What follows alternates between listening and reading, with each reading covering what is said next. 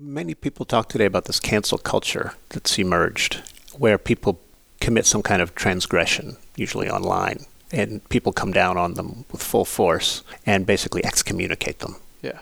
Right? Treat them as though they're lepers. We know, based on the science, that that's the wrong way to win people over. How do you stop a bad idea? It's a really interesting question. I work in marketing. Piper, we're always focused on making ideas spread, but the opposite of that is making an idea peter out, lose steam. My guest today, Andy Norman, is the author of a book called Mental Immunity. And he is attempting, he is aiming, he is hoping that it can be a catalyst for an entire field of scientific study and discovery associated with cognitive immunology. Cognitive immunology aspires to understand how the body can fight off bad ideas through discourse and socialization in the same way that computer networks protect themselves from malware or the human body protects itself from various viruses. Andy is an incredibly thoughtful guy. I've known him for a very long time, and I really hope that the launch of his book is a success because this is a very important idea in these crazy, turbulent, highly ideologically and politically charged times. We need arenas for public discourse. It's what I hope this show can be. It's why I appreciate you, the listener, bringing an open mind to all these conversations that we have. Here is another good one with Andy Norman.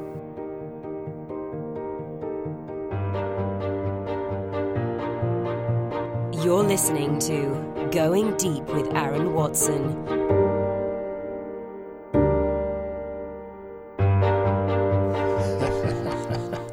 Andy, thanks for coming on the podcast, man. I'm excited to be talking with you. My pleasure, Aaron. It's great to see you again. So I have this, you know, immense um, responsibility to be the first person after being shipped to your home to hold this book in your hand, coming out in a couple weeks, Mental Immunity. And something we, we started to explore before the, the cameras and the mics came on that I think is a, an amazing jumping off point is I run a marketing firm. I co founded it with Hannah. Our whole job is to make memes spread. Yes. And the whole objective of this book, if I understand it correctly, uh-huh. is to figure out ways, maybe not to stop the spread of all memes, that probably isn't even possible, but to curtail the growth and the spread of the more unhealthy memes there that make their way through society. So yep. let's start off with just talking a little bit about why that's so important and how you suggest we start doing that. All right. Yeah, so I guess maybe start with some common ground. Um, we both probably agree that when good ideas spread virally, that's a good thing. Absolutely. But when bad ideas spread virally, that's probably a bad thing. 100%. So, so um, the mental immunity talked about in the book uh, refers to our mind's ability to resist the uptake of bad ideas. So, um, what I call mental immune health uh, involves uh, increasing your ability to screen out and remove bad ideas, but you also want to do that in a way that allows good ideas to continue to flow in, right? So, uh, just as the uh, the body's immune system has to screen out harmful parasites, it it also has to allow it, ha- it can't be so aggressive that it attacks the body's own tissues.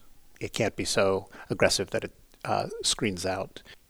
You don't want to, in an attempt to keep out bad ideas, you don't want to also screen out good ideas. Yeah, it's like having good bacteria in your gut, and if you, you know, drink bleach or something, you're going to kill all the bacteria. That's going to it's going to cause all sorts of issues, but that's going to be that's right. Uh, damaging. That's no, no formula for health. Exactly. No matter what our former president said. exactly. So I think that that's maybe another kind of helpful analogy or metaphor, uh, which is the idea that we think about either networks or we think about viral spread very naturally in the realms of biology. Yes. COVID evidenced here this past year, or in IT with like network security and the capacity this feels like more of like a like a stereotype or a meme of yesteryear, but like the idea that some office had like all their computers frozen by the same virus at the same time because one person opened an email and then it just spread throughout the office. Yes. But like those are the two maybe more readily accessible analogies for network spread and the same idea where you know the reason that we want people to get vaccinated is you turn off these nodes as vectors of contamin- of, of spreading and then a network's capacity for it to spread widely is greatly reduced. Yeah so uh, just as uh, human populations create a network within which uh, pathogens can spread and just as the internet is an environment in which uh, say you know harmful digital parasites can spread. In just the same way, social networks are environments in which bad ideas can spread and cause uh, a great deal of harm by changing people's outlooks on the world into ones that are dysfunctional in various ways. Um, and a dysfunctional worldview can harm you yourself uh, as the host of, of a bad idea, but it can also harm others. And so we've seen, you know, uh, extremist political ideologies spread uh, around the world in alarming ways in recent years. And when that happens, it's not just the people who are infected with those bad ideas who get hurt. This, this social fabric uh, gets torn in ways that affect us all. So we need a better understanding of how to inoculate minds against harmful ideas and false ideas. And it turns out that there's this brand new science emerging that says mental immune systems are real. We can study them the way we study any other natural system. We can learn how they work, we can learn why they fail, and we can learn how to make them work better. And I think that there's a there's a, a, scary like if I once again the issue with these memes is people just like run across the surface, take some little thing, and then you know grossly misinterpret it in another direction. Yeah. And when I hear something like inculcate some people's minds, that almost like echoes of some sort of uh, Big Brother propagandist campaign in order to align everyone looking the same direction. You're not talking about something like that. You're talking about something I, I almost saw it as like the Socratic method with better branding or kind of a more modern branding. Yeah. So when you talk about um, mind inoculation on a society wide scale, you know, people worry that it might be a tool for brainwashing. Yeah. Right. Um, and so, so I think we need to acknowledge a couple of things. Number one is we can't just allow irresponsible beliefs and ideas to spread without uh, un- in uncontrolled ways. But how do you do that without creating a thought police? Yes. Right. So, and philosophers going back thousands of years have realized that the way to, the best way to do that is to actually engage in dialogue, where you test ideas and help each other shed the dysfunctional ideas that don't withstand questioning. So, so the ancient technology, mind inoculation technology that I promote in the book, but also evolve on the basis of the more recent scientific research, is, is, is essentially the, the, Socratic method, a method of dialogue in which I use primarily questions to call attention to the problematic features of problematic ideas so that we become less attached to them and less prone to act in ways that harm us, harm yourself and others. And how do you recommend going out into the world and carrying that with you? Because if I know my history correctly, pretty sure Socrates' story didn't end in the, in the well best way. and someone who, who knows the history might be like, eh, I'm not sure I necessarily want to adopt that, that strategy. Yeah, so uh, Socrates, of course, if, for those of you who may not be familiar, was an ancient Greek philosopher who wandered the streets of Athens, just t- testing people's ideas in a kind of collaborative uh, way. But in the process, uh, but but Socrates had a bit of a mean streak, and he could use his method of questioning to make people look silly. He was so sharp, so good at asking the right questions that he could catch people out and and uh, get them in sort of gotcha moments. So he, ra- he, he created some enemies. Um, and the Athenian state ended up deciding that he was a threat to civil civic order and to the prevailing religion. And so they convicted him in a famous trial. This was about 400 years before the birth of Christ. Um, and they sentenced him to death and made him drink hemlock. So, as I say in the book, um, bad idea removal can be a tough business. Yeah. Philosophers throughout history have been demonized and hounded into exile and excommunicated for the kind of work they do. People get attached to their ideas, and when somebody else comes along and says, hey, wait a second here, are we really sure we want to rely on that idea? Most people respond defensively. And in fact, in just the same way that the body's immune system is a defense against microbes, against dangerous pathogens, we tend to respond defensively to challenges to our beliefs because we view our beliefs as, as part of us. Yeah. And so bad idea removal is a hazardous is an inherently hazardous business that can be made far less hazardous if we buy into the cultural norms that encourage and welcome idea testing. And so in term so so I also think about this in in the way you know we we see the different maps of the viral spread of virus like COVID, it's like little cluster, little cluster, little cluster, and they start to spread outwards. Yes. I think that this really comes down to very kind of small groups. So if it's your company and it's a company where uh, there is no one whose ideas are too big to be attacked. That's a, a famous part of the uh, Bridgewater Associates, the, one of the largest hedge funds on the planet. Their ethos is even the founder can get questioned by the entry level analyst nice. on, on, his first day. The Socrates stamp of approval. It, it tends tends to make things work. But I always think about like this this almost like compare and contrast where you have to go kind of cultivate those cultures.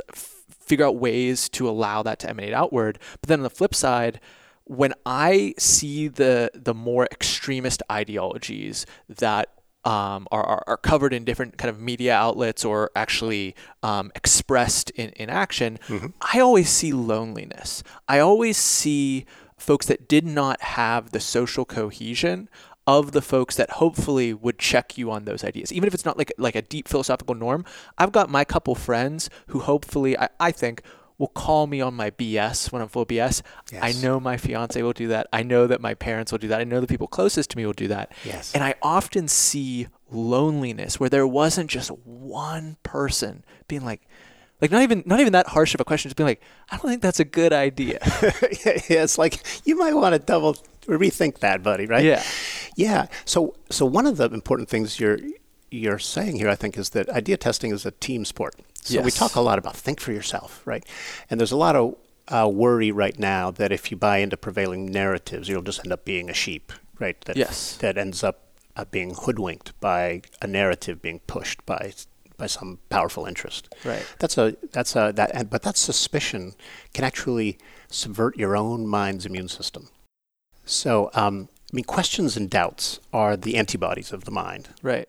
But it's possible to hotwire a mind's immune system in such a way that those antibodies go into overdrive and question too much or question the wrong things. There's almost like a, like a like a overwhelming cynicism or an overwhelming like nihilism. Exactly. So cynicism and nihilism, and I would actually argue, are mental immune disorders. Interesting. Um, and so so when people are lonely, when they become cynical, they become more susceptible to bad ideas, and they end up being so defensive and scared that they end up screening out many good ideas, scientifically validated ideas.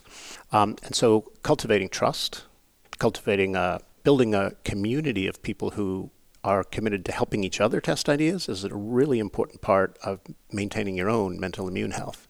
Um, don't try to go it alone. Like, no scientist doesn't rely on the findings and the idea testing of other scientists. In fact, what makes science special, what makes it such a shining exemplar of, of how to conduct our our mental affairs is the fact that scientists buy into a set of norms and practices that keep their worst instincts and their selfish instincts in check. If I want to get famous by pushing my ideas in science, there'll be 10 other scientists out there who will test those my hypothesis and reveal the fact if I'm either fudging my data or or not thinking logically. And that that collaborative sort of uh, it's almost uh, like crowdsourced idea testing that's what makes science special. And every single one of us can get a piece of that by just developing a set of friends who likes to likes to ask each other questions and really put us through our paces to make sure we're thinking right. And I, I think that there's always a challenge here when we think about like a network of ideas of who this reaches, who, you know, like like I already knew the Socrates story, right? So I'm kind yeah. of already a fertile mind to the ideas of a book like this. Yes. But then there are the folks who are so deeply um, entrenched in the nihilism, the cynicism, what have you, that they become so hard to reach. So can you actually like either specifically or, or with kind of um, kind of steps help people understand like okay maybe I do have that crazy uncle that just like yeah it's kind of off the deep end. I don't really know yes. how to bring this person back without some sort of like real Yeah, th- those, those are the hardest cases, right? You Yeah. know, the people. Who, so, um, here are a couple of things that we've learned from sort of studying how mental immunity works. Number one is that prevention is a lot easier than cure. So, if you could prevent a mind infection, uh, that's a heck of a lot easier than trying to de- deprogram somebody who's been sucked into a cult. yeah Cult deprogramming is hard, but what inoculation theorists call pre-bunking. So it's it's relatively hard to debunk an ideology. It's relatively easy to pre-bunk it, which is to say, Okay. Build the mental immunity necessary to keep that idea from taking root in your mind in the first place. So the the biggest benefits of this new science can be will take will happen in subsequent generations. So if we can actually redesign education to impart deep immunity to bad ideas, and we should be able to do that within a generation if we set our minds to it. If we can do that, we can spare future generations these crazy epidemics of unreason that we've been witnessing in our country and around the world. So, so that, that that's the low hanging fruit. Yeah. Th- those, that's the relatively easy. We, we, we we can do that and have a huge impact on posterity and the, and the human prospect. But we also have crazy uncles that we need to talk to and get along with, and uh, if and if possible, rescue from from their the conspiracy theories that that infect their minds. So one of my colleagues who studies the mind's immune system has a, has developed an app, a game where you can actually try to. He calls it Cranky Uncle. and, and the cranky uncle has all kinds of crazy conspiracy theorists theories, and you actually try to interact with him by tapping on the phone in different ways to try to help him uh, have an aha moment and maybe just open his mind just a little bit to rethinking his views. I mean, I think the the the, the applied side of cognitive cognitive immunology is my name for the science of mental immunity, and it's still a young discipline, and its applications are even younger. So we're just beginning to scratch the surface of what's possible here. But uh, let, let me just tell a story or something that'll Yeah. help to illustrate how this can be done. Have you ever heard of Daryl Davis? uh i've not So Daryl Davis is a black blues musician who uh, got to talking with a white supremacist at a bar after one of his shows. And the white supremacist had never realized that good blues music comes from. Uh, he thought uh, blues music came from like Jerry Lee Lewis, a, a, a, a white guy. And this guy had no idea that Jerry Lee Lewis had learned the blues from, from black guys yeah right? Um, and so Daryl got to talking with him. It turned out this guy was a grand cyclops of the KKK. Daryl Davis learned that he was a flat out racist. And instead of just canceling him or vilifying him and walking away, he talked to him. yeah He listened to the guy. He invited him over and listened to him rant about his racist views. And he just waited until the guy actually felt heard and validated by his by Daryl's listening. And then Daryl got to raise some questions of his own that helped this guy see past this um, mental trap he'd thought himself into. This racist white supremacist ideology Yeah. that had driven his life up to that point. This guy ended up quitting the KKK, giving Daryl his Klan robes, and helping Daryl deconvert hundreds of other Klansmen. wow That's what we can do with dialogue. If you really know how to listen and ask people the right questions, you can reach even your crazy uncle. And i think i think the the not canceling part of it is another really important pillar to this idea because to me like like I said earlier in this conversation it always seems tied to loneliness. The worst stuff is always tied to there just being no social connection. And once again, it's very easy to be nihilistic if you have no social connections whatsoever. Yes. That's when it seems completely appropriate to go do terrible, awful things like the Tree of Life massacre, like all these different shootings that we've seen. And so while I understand something like, hey, you know, this person has done something terrible, I'm not going to buy their stuff anymore. That seems completely within reason to me. But to completely socially unmoor an individual has its own collection of dangers that come around with it. And I, and so I really want to hang on that idea and maybe you can elaborate on this idea of the alternative to canceling, the next evolution of how we handle these things. And, and candidly, it sounds like with, with Daryl Davis, the grace with which you need to kind of carry yourself in order to be able to not just close the book on someone Yeah. and say, well, that person's gone now. They're not going to be a problem. Right. Yeah, man. I, I mean, Daryl's courage, number one. I mean, he's Yeah. actually been to Klan rallies, right? But but also his his composure in a emotionally charged conversation. His ability to kind of bite his tongue, bide his time, listen to hate, listen to deranged ideas, and not get defensive.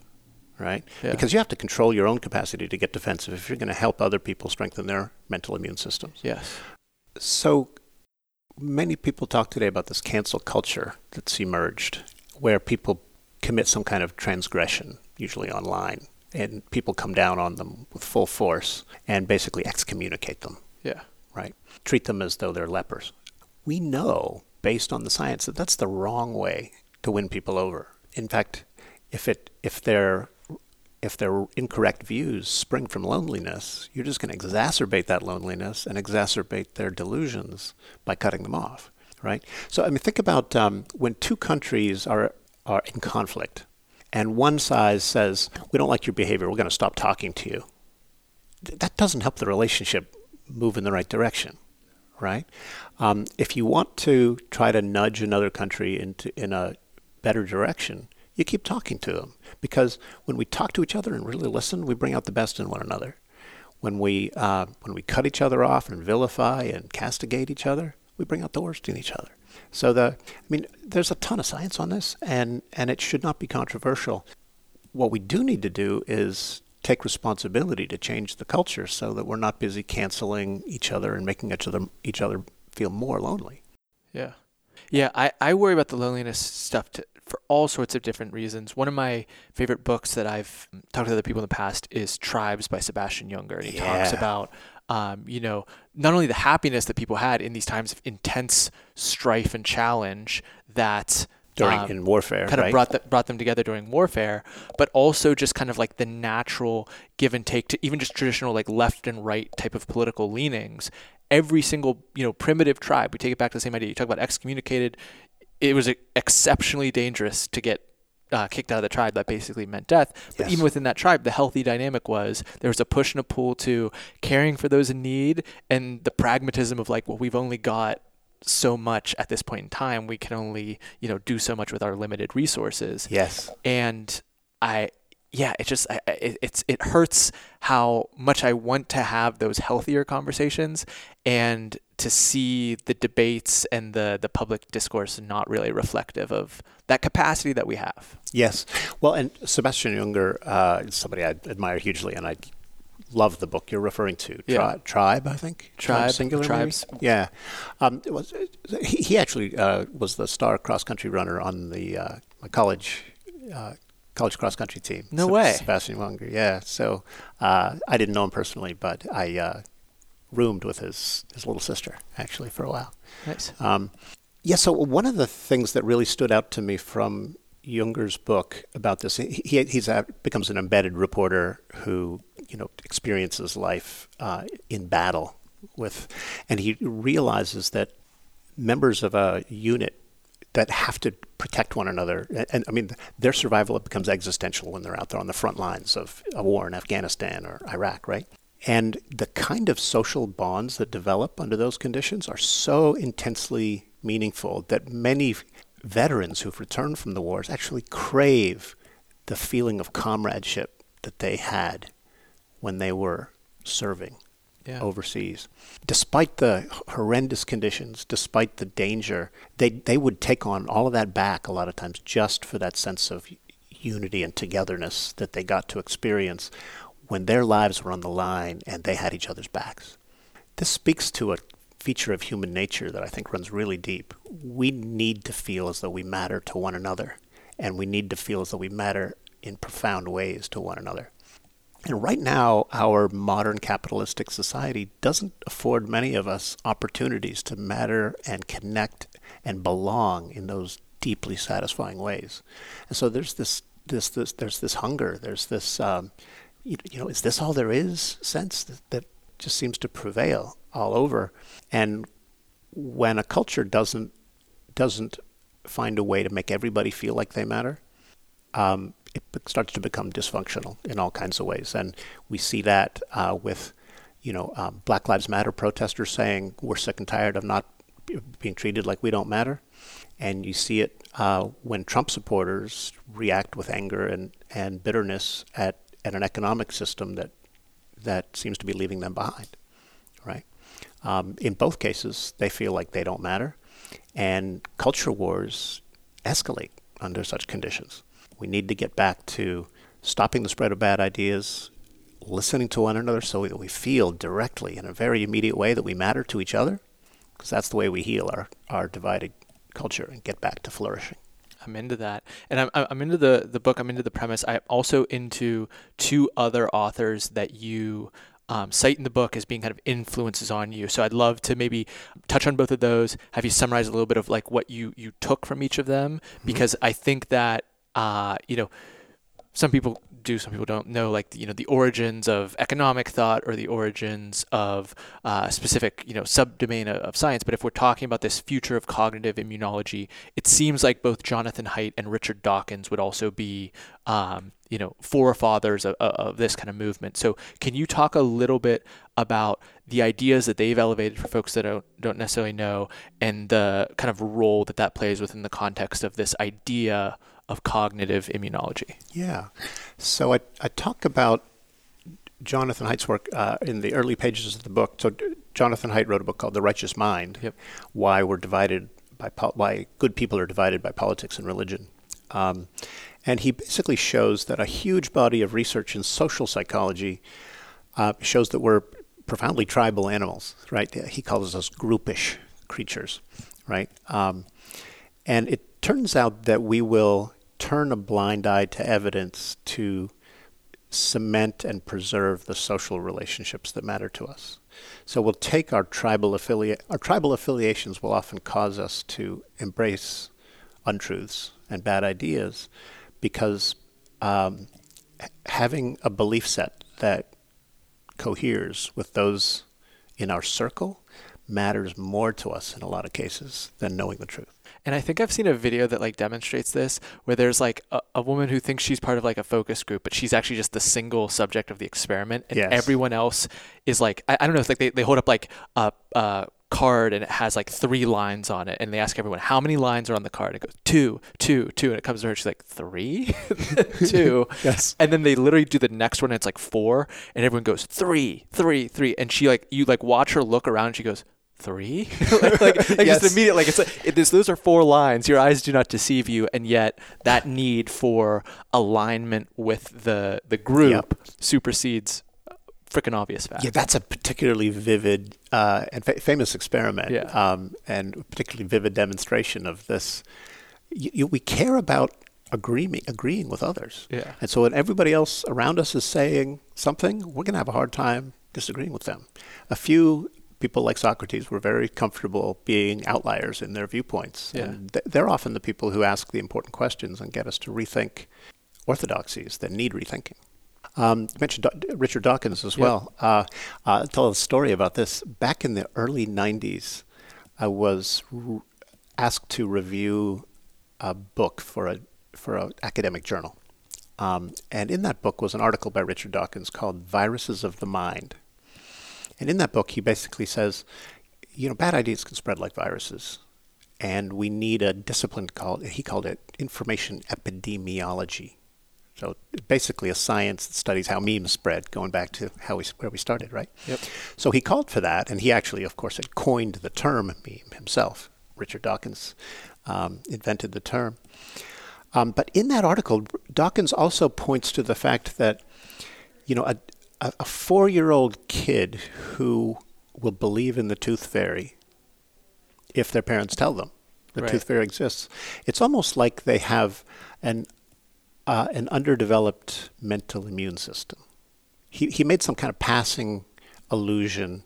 He he says you can compare, you know, gullible children to immune compromised adults something like that. But he didn't develop the idea. But I but I started thinking about the idea way back in the early 90s, and I realized that just as we need information epidemiology, we also need cognitive immunology.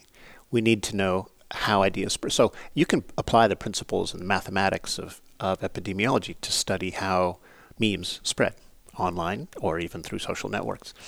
Uh, but you can also apply the concepts of immunology to understand why some of us are highly susceptible to bad ideas and others have a great a good deal of resistance to them. And we can actually learn to develop our immunity to bad ideas so that we become wiser versions of ourselves. There's, uh, there's a, I'll toss on another story here if, yeah. if uh, this might help. Um, I think you might be able to relate to this. So, the key fact for this story is that I was brought up in a family that practically revered Martin Luther King. Um, in fact, my parents lived in D.C. and were prepared to go to his "I Have a Dream" speech, uh, but my mom was nine months pregnant with me. Wow! So five days before I was born, my mom can't go to hear my the "I Have a Dream" speech. My dad goes, and he's blown away and my mom's just you, know it's like a little bit of resentment.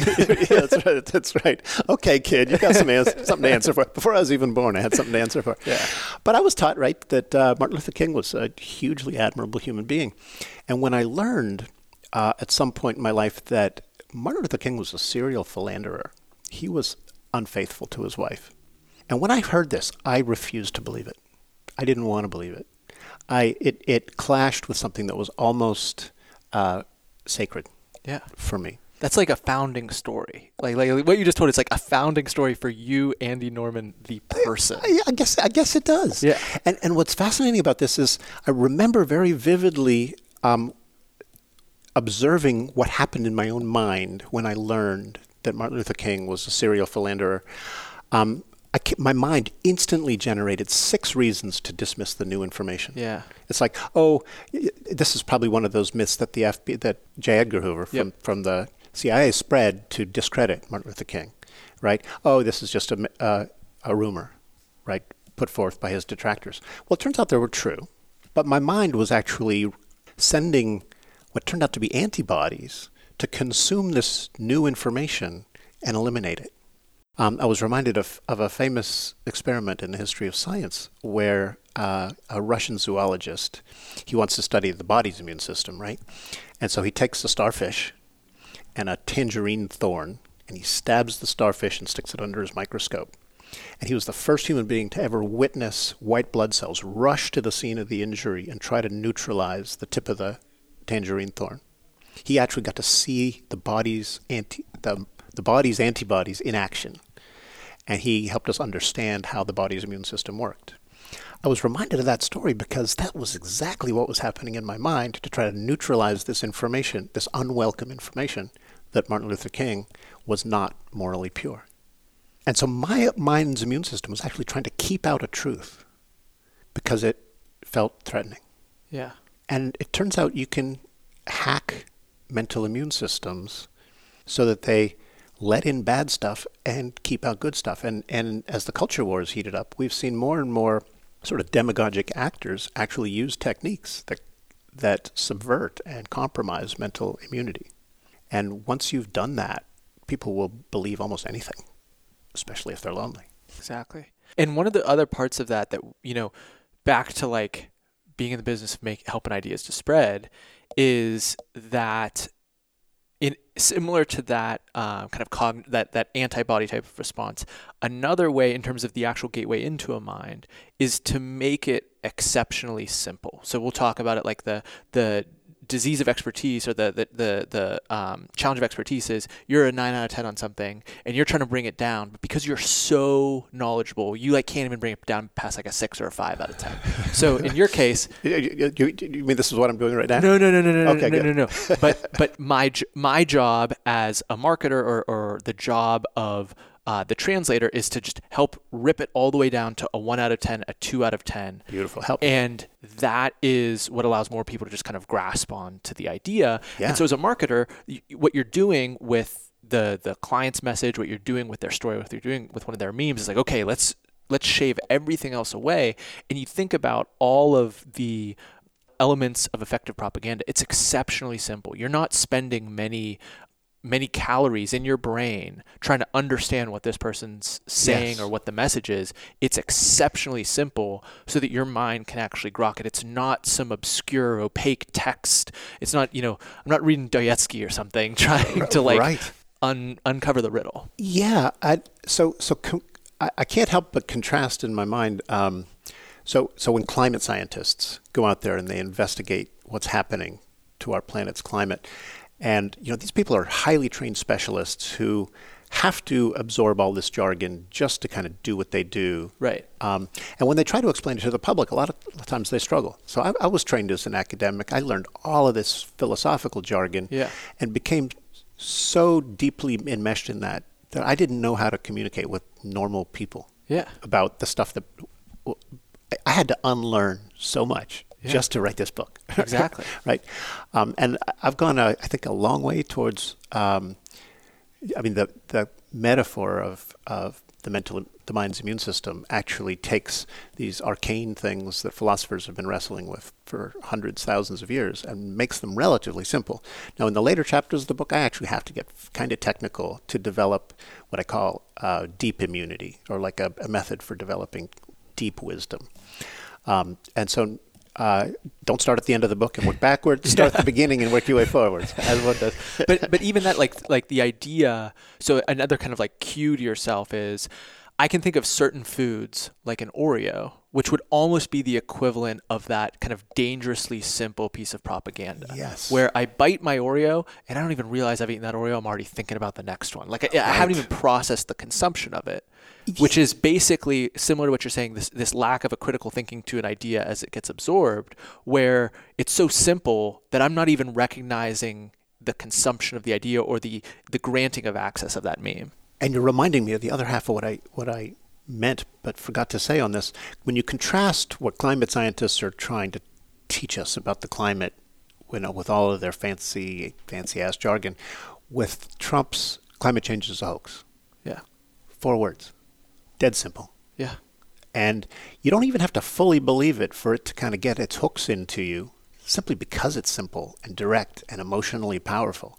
And if it's repeated often enough, it doesn't have to be true to start to warp your mind in certain ways. and, and to be consumed because of that repetition. I mean, that's that's another thing. Like literally, there's um, you know books on persuasion by Cialdini and these other characters Yeah. where that is just a known way in which to go about persuading someone. But to me, I think another kind of model that, that that's in this maybe in the, this uh, framework of cognitive immunity is it's like okay, if I'm eating stuff and I'm not even rec- like if I'm not even feeling the bite, that's a cue this is probably some over-processed, chemically altered garbage.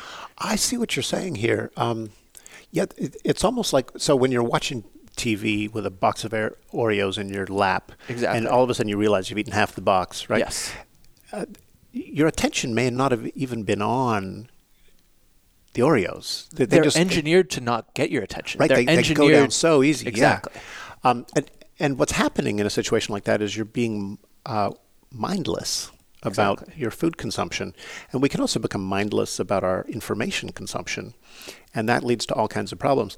I mean the the Socratic method that we talked about earlier, where you ask questions and actually pause to really reflect on them, that's a way of becoming mindful again about the information you're consuming. And our culture needs that so badly. We need to re become mindful again about and, and, and we can do this. I mean, one of two things has to happen. Either we have to do away with the internet or we need to develop much stronger immunity to bad ideas. I think the, f- the former ain't going to happen, Yeah. which leaves us with one option. yeah, yeah, yeah. Word. So, uh, Andy, we're we're aiming towards the end of our time here, and I think that you'll have a pretty good handle on the ideas that you're exploring. They obviously have to go into the book to go deeper into that stuff. But uh, before we ask the kind of standard last two questions, is there anything else you are hoping to share today that I just didn't give you the chance to? Uh, you've done a marvelous job of interviewing. I think we've we've touched on so many of the uh, ideas that matter to me. So I, I'm grateful for that, and I'm happy to leave it right there. Wonderful. Well, if people want to find the book, find out more about you, what digital coordinates can we provide people? Yeah, so uh, my website's a good place to begin. Uh, just andynorman.org. If you go there, you'll you'll learn about my work and, and more importantly, I think the book. There is Also, we're also building a website devoted to the science of cognitive immunology. So, cognitiveimmunology.net will help you learn the basics of this new science and help you understand how you can apply its principles to become uh, a, a deeper, more mindful thinker yourself. Right on. We're going to link that all. It's going to be in the show notes for this episode, either in the podcast app, you're probably listening to this right now, or at goingdeepwithaaron.com slash podcast for every single episode of the show. But before we let you go, Andy, I want to give you the mic one final time to issue an actionable personal challenge to the audience. Actionable personal challenge. Okay. Well, there's there there are so many things you can do to build your own immunity and to become that all of us can do to become uh, more immune to bad ideas. So every single one of us has harbors uh, mind parasites because bad ideas are mind parasites, and we all have them. One thing you can do uh, is to learn to treat your beliefs as house guests rather than sort of heirloom furniture to be passed down the generations. So many of us come very attached to our beliefs and we th- we want to cling, we want to hang on to them, and that makes it hard for us to, to learn and grow. But if you learn to treat your beliefs as people uh, as entities that might wear out their welcome, your beliefs might serve you well for a while, but there may come a time, just just as a house guest might wear out his welcome, and and eventually uh, best be sent packing. Yeah. In just the same way, uh, we should regard our beliefs that way. Maybe a, a particular belief uh, is especially important to you and deserves to be treated as an honored house guest. But it might, just be, you might reach a point where it makes sense to let go of that belief and up and replace it with something that actually helps you become that actually serves your own interests better. So uh, I call this the house guest heuristic and urge people to adopt it as a way to become lifelong learners. Beautiful. Well, uh, I'm going to take that challenge. I hope that everyone else out there listening will as well. And uh, best of luck with the book launch. I hope that it goes exceptionally well. Thanks so much, Aaron. It's been a pleasure. We just went deep with Andy Norman. Hope you're out there has a fantastic day. Hey, thank you so much for listening to the end of my conversation with Andy. If you enjoyed this, I think you'll also enjoy an episode we did just three episodes ago with Demetri Kofinas. We talk about the search for epistemic truth, geopolitics, and the challenges of making sense of the world in a modern technological environment. We're trying to go deep here. That's the name of the show. I appreciate you giving some time and attention. We'll catch you next week. Thanks for listening. Connect with Aaron on Twitter and Instagram at Aaron Watson 59.